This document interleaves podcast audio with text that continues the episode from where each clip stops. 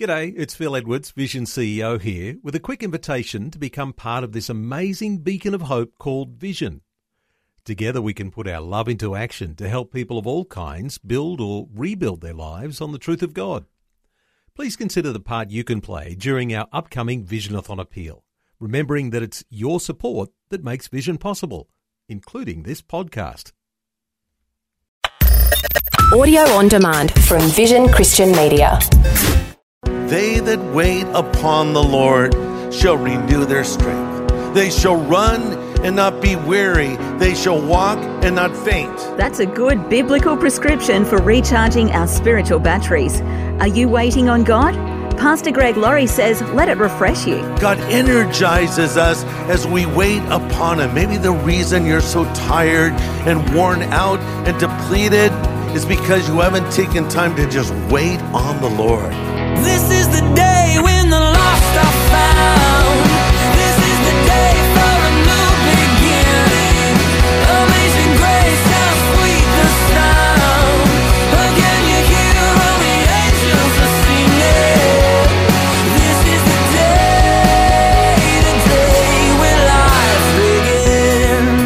None of us likes to wait. Like when we're on hold hearing that annoying music repeat over and over again. Or when we're in line at the supermarket or at the airport. Or in the waiting room at the doctor's office and our name is finally called and then we go to the exam room to wait some more. Today on A New Beginning, Pastor Greg Laurie points out that when we wait on God, it can renew us. We'll see some great miracles that took place through the prophet Elijah after a time of waiting on the Lord.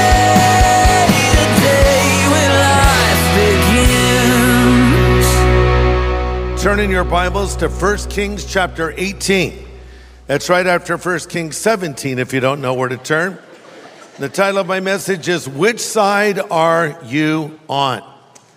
And we're talking, of course, about Elijah the prophet. And we're looking at how one man's life made a difference. And Israel had gone off the rails spiritually and morally. Whenever you go off the rails spiritually, you'll go off the rails morally too.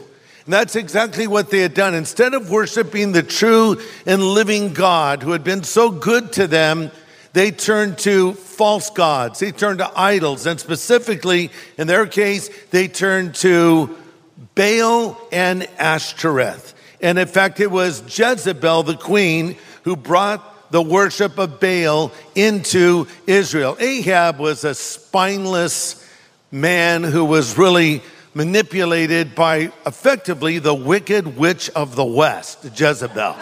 so they're, they're in charge and everything is going the wrong direction. Enter Elijah, who enters the picture with boldness and courage and throws down the gauntlet.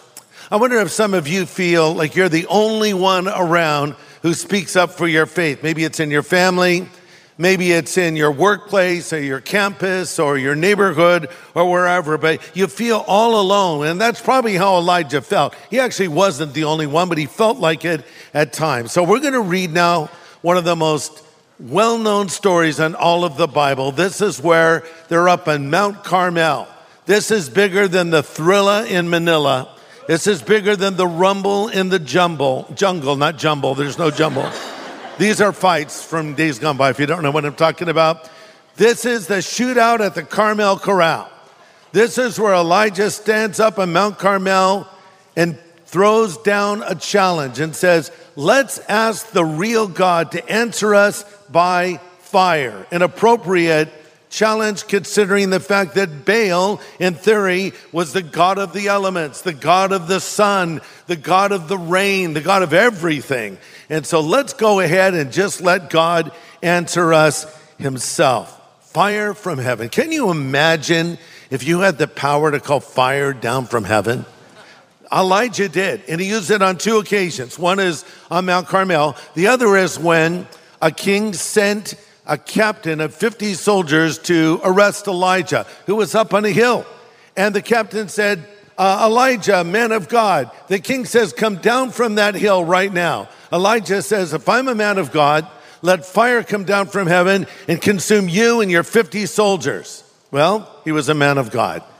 And Fire came down.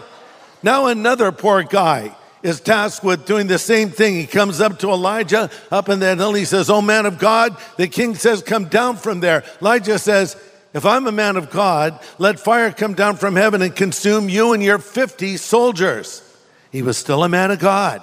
They got torched too. The third guy's like, Hi, uh, sir, Mr. Elijah. Uh, look, I'm just doing my job here. I already heard what happened to the other guys. Would you pretty please come down? Here's pictures of my family. Look. Elijah says, okay, because the angel of the Lord said to Elijah, go with him. So he had this ability. Man, if I had the ability to call fire down from heaven, there would be some torched people on the freeway. right? The crazy things people do coming over eight lanes, right? Just, or, you know, tailgating you the whole time, or the things that people do. And there would be some torch people using cell phones too. And especially people using cell phones on the freeway, which is the reason they do a lot of the crazy things that they do. But Elijah never used this ability uh, for a personal purpose or to vent his anger. He did it when the Lord called him to do. Where did Elijah get this courage that he had? Elijah stood continually in the presence of God. Elijah stood continually in the presence of God. He said to King Ahab, As the Lord God lives, 1 Kings 17 1, as the Lord God lives, before whom I stand, there will not be rain, but according to my word. He served a living God and he was aware of the fact that he constantly was in the presence of God. And when you stand in the presence of God, you will not bow before any other person. Proverbs 28 1 says, The righteous are as bold as a lion. So after he throws down the gauntlet in the court of Ahab and Jezebel, the Lord says, Okay, let's go. You're leaving. And he sends him to a little brook called Cherith. He has to go off the grid action man has to be quiet because this is an outdoorsy kind of rough and tumble kind of guy. And now he has to go and basically be silent and wait on the Lord. He could have complained, he could have said no, but he did exactly what God called him to do. You know, we live in an instant gratification culture today, don't we? You download everything. You want to read a book? Just download it, have it in a few seconds. Uh, you can get your news real time on the feed on your phone. You can send a text, and food is on the way. You want to watch a movie? Uh, remember the days Blockbuster? We'd go Blockbuster and rent these things called videotapes. Remember the statement, be kind, rewind? Remember that? It's like ancient history. Then there were DVDs. Oh, DVDs. And so you could uh, get an account with Netflix and they would send you a DVD and then you would watch it and you would return the DVD and so forth. And then it became downloadable and now everything's downloadable. Who, who even looks at DVDs anymore? So we're used to getting things quickly, immediately. Amazon, same day delivery. Whatever you need, you can have it now. So it's hard. Well, God says to us, slow down. But God has His timing. You know, when you see a work of God that is working, it's always the right person in the right place at the right time. And just as important as the will of God is, is the timing of God. We read over in Isaiah 40, 31, they that wait upon the Lord shall renew their strength. They shall mount up with wings as eagles. They shall run and not be weary. They shall walk and not faint. Notice that God energizes us as we wait upon Him. Maybe the reason you're so tired and worn out and depleted is because you haven't taken time to just wait on the Lord, to just sit before the Lord. You're always on the go, always moving, always active. And sometimes it's good to just sit. And that's what Elijah did for a prolonged period of time. Then the Lord said, Now I want you to go over to some widow's house and ask her for free food and live there for a while. And he did it and he obeyed the Lord, and God was getting him ready. It's great to have you join us today for a new beginning with Pastor Greg Laurie. Today, Pastor Greg continues this fascinating section of scripture in his message called Which Side Are You On? It's one of the most requested studies of the year. So now we come to 1 Kings 18, verse 2, and we're introduced to a man named Obadiah. Meanwhile, the famine had become very severe in Samaria. So Ahab summoned Obadiah, who was in charge of the palace. And then we have this very important statement Obadiah was a devoted follower of the Lord. Once, when Jezebel had tried to kill all the Lord's prophets, Obadiah hid a hundred of them in two caves. So Elijah's making his way to the palace, and here comes Obadiah, who's in charge of the palace of the king. But then this detail is added because we could quickly say, oh, in charge of the palace of the king, that's a wicked king. This is a corrupt man. Oh, no, it says he's a devoted follower of the Lord. God often places his people in positions of significance. Think of Joseph there in the court of the Pharaoh giving him advice. Daniel before two kings advising them as well. Nehemiah, the cupbearer of the king, who had the king's trust, who was able to take that position he had and, and use it for God's glory and help to rebuild the walls of Jerusalem. And the king even funded it. It was amazing. And so God will often place his people in these important positions. I think sometimes we think, you know, when you become a Christian, now you need to serve the Lord and you probably should be a pastor or a preacher or maybe working at church staff or at least just go hang around at the church all day and criticize other people, right? No, no.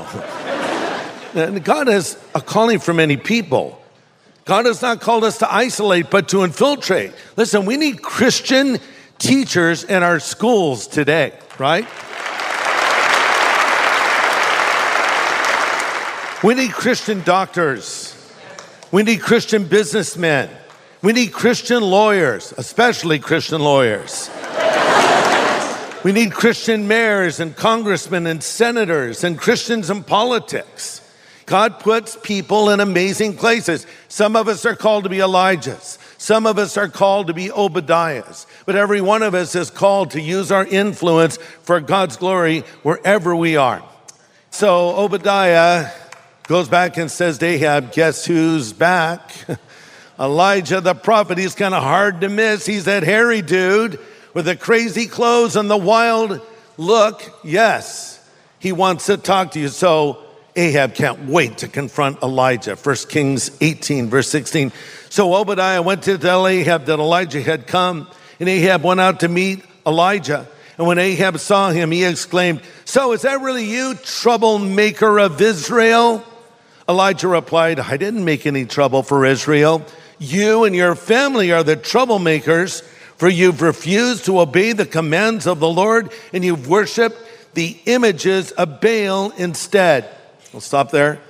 Interesting statement. Ahab calls Elijah the troublemaker of Israel.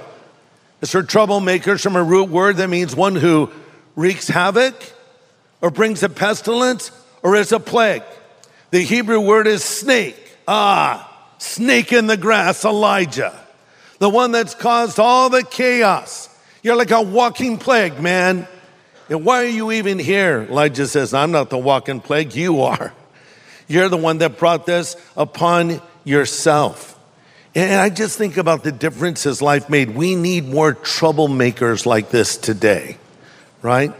Because the church is the only hope for America. The church. You say, why do you say that? Because the church, established by Christ Himself, is the restraining force in the world today. You know, I mentioned earlier that we're called to be salt and light in the world. And salt in the first century was used as a preservative, it was used to stop the rotting of the meat. And in many ways, the church stands and we speak out against what is wrong, we speak up for what is true.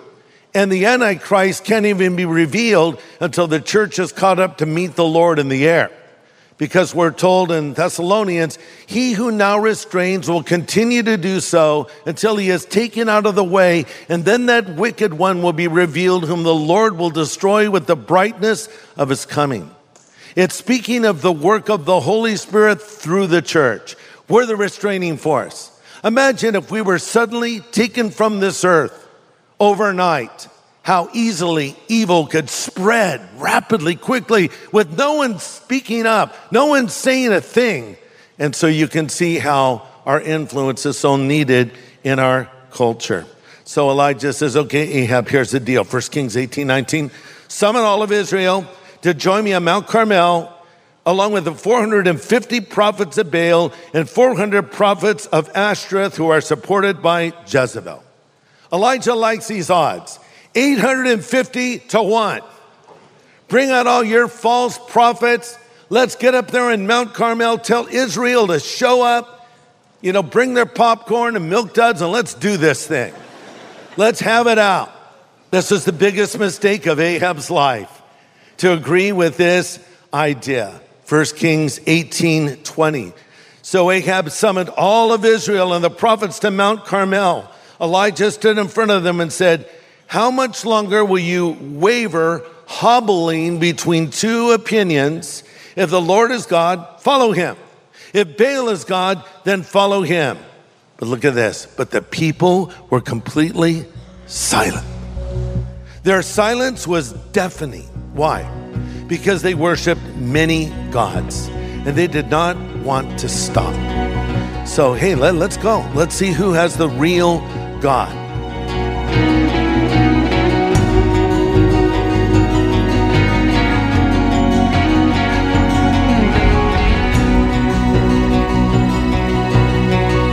Well, the best part of this story is yet to come.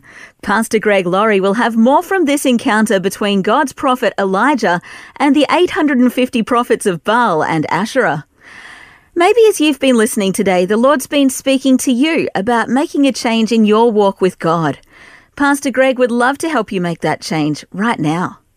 Listen, if you want Jesus Christ to come into your life, if you want Him to forgive you of your sin, if you want to know that you'll go to heaven when you die, just pray this prayer right now after me. Just pray, Lord Jesus, I know that I'm a sinner, but I know that you're the Savior who died on the cross for my sin and rose again from the dead. I turn from my sin now and I choose to follow you. From this moment forward, as my Savior and Lord, as my God and my friend. In Jesus' name I pray. Amen. Amen. And if you have just prayed along with Pastor Greg and you've meant those words sincerely, we want to welcome you into God's family. And we want to help you get started in your new faith. Just ask for a New Believers Growth Pack when you call 1 800 Pray For Me. That's 1 800 772 936. And the team would love to pray with you too. Call 1 800 772 936 today.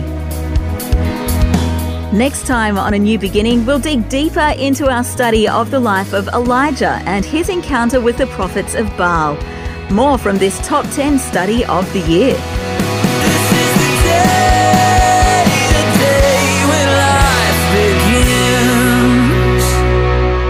Today's message from Pastor Greg Laurie was called Which Side Are You On?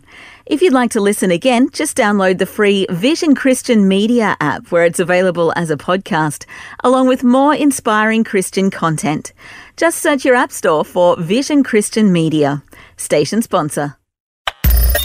Thanks for taking time to listen to this audio on demand from Vision Christian Media. To find out more about us, go to vision.org.au.